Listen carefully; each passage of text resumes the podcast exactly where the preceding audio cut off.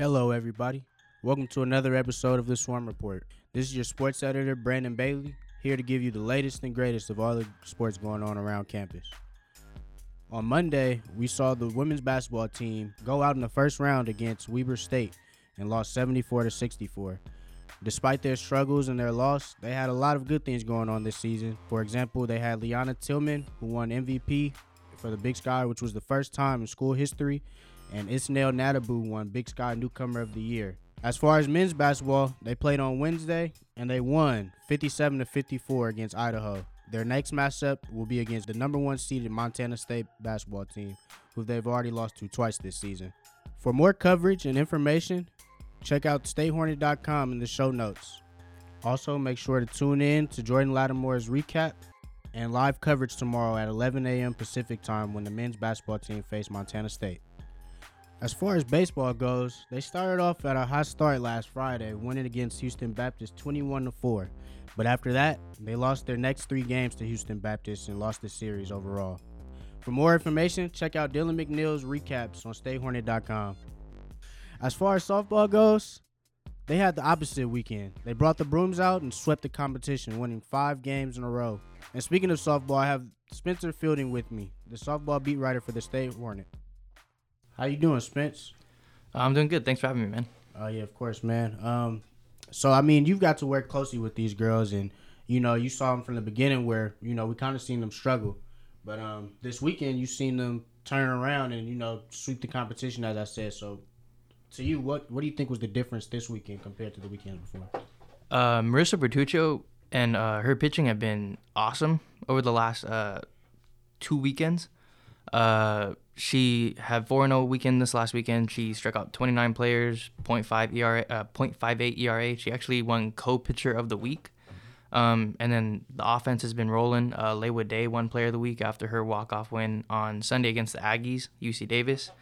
Uh, it's just all coming together. I think they're catching the rhythm, and uh, they just look a lot more confident out there. Um, what do you expect to see like throughout the remainder of the season? Could like do you expect to see them keeping this momentum up? How do you how do you see the rest of their season shaping out just from what you've seen from the beginning?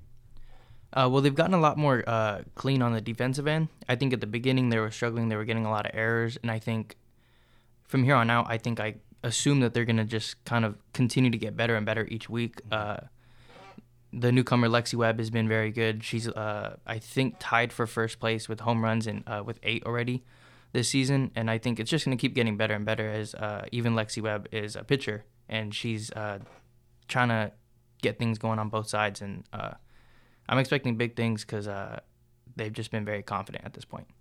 Who are some of the other players that you noticed other than Lexi Webb and Bertuccio that stood out to you in your opinion? Uh, Carly Morphy has been um, really consistent. I think every weekend she's really bringing it at the plate. Uh, Samantha Parrish has also been very confident, and I think uh, she's been a consistent player on the offensive and defensive end. Um, Amber Rodriguez has also become, uh, she's been playing a lot more often. I think as she's gotten that opportunity, she's been playing a lot better. And uh, co- head coach Lori Perez actually shouted out uh, Nikki Barbosa, even though she's struggled at the plate at times as a freshman, she's come in and really just dealt with the pressure really well. Just from what you've seen, what do you think the team can improve on? Like whether it be offensively or defensively, pitching wise, or you know anything in that nature. What do you think you've seen that like they can improve on as a team? I think defensively, there's still uh, some unforced errors happening. Uh, obviously, last weekend there wasn't a ton that they could have done better because they were winning games pretty dominantly either uh, a close one run game or a five one uh, five run lead. Um, but I think defensively they still make a little.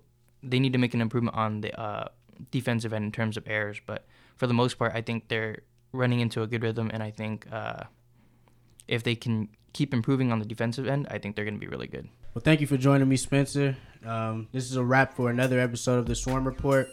This is your sports editor, Brandon Bailey, signing off. And thank you guys for tuning in.